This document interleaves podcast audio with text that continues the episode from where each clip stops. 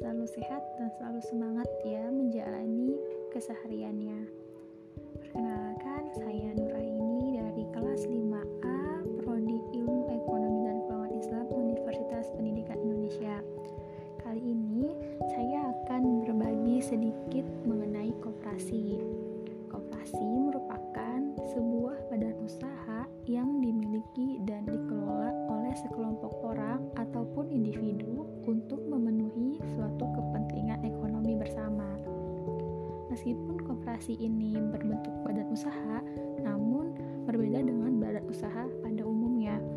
Karena sesuai dengan Undang-Undang Perkoperasian, prinsip koperasi adalah kekeluargaan yang bertujuan dalam memakmurkan kehidupan para anggotanya.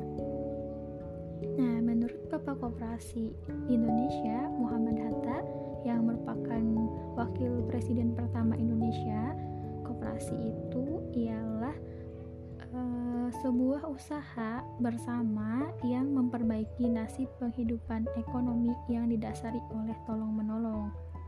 Sedangkan menurut ilmuwan ya, menurut Mangker, koperasi adalah organisasi tolong-menolong yang menjalankan urus niaga secara berkelompok dengan semata-mata memiliki tujuan berekonomi dan bukan sosial seperti yang dikandung gotong royong.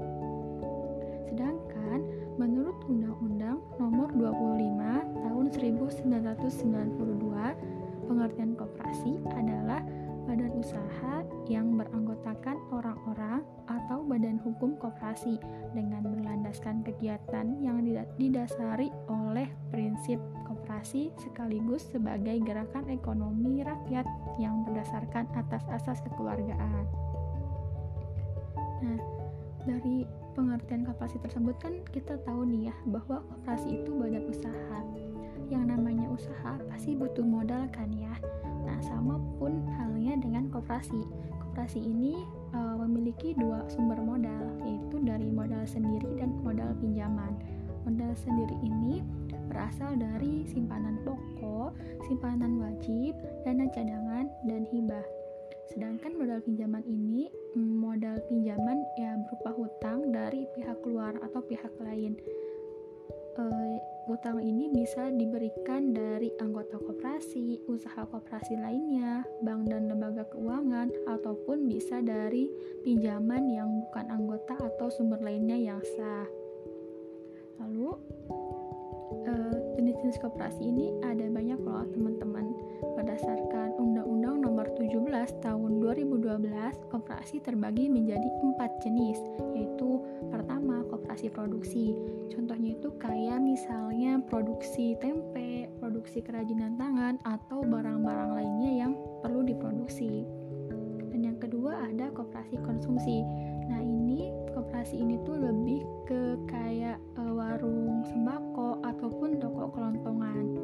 Yang ketiga, ada koperasi simpan koperasi simpan pinjam berarti menyediakan e, tempat untuk menyimpan ataupun meminjam uang bagi para anggotanya. Dan yang terakhir, keempat, koperasi serba usaha. Nah, koperasi ini e, bisa jadi gabungan dari setiap koperasi ataupun um, yang apa ya di dalam itu dapat terdapat berbagai bentuk bisnis dan pinjaman kayak gitu jadi bisa gabungan dari berbagai kooperasi nah lalu bagaimana cara kerja kooperasi cara kerja kooperasi itu meskipun dikatakan usaha namun ternyata cara kerjanya itu tidak sepenuhnya sama dengan cara kerja pengusaha pada umumnya Nah, karena cara kerja kooperasi ini dilandasi dengan prinsip-prinsip beserta hukum yang berlaku. Kayak gitu, teman-teman. Nah, mungkin itu aja sharing tentang kooperasi dari saya untuk kali ini. Jumpa di podcast selanjutnya. Semoga selalu semangat, selalu sehat, selalu dalam lindungan yang kuasa. Sekian dari saya. Wassalamualaikum warahmatullahi wabarakatuh.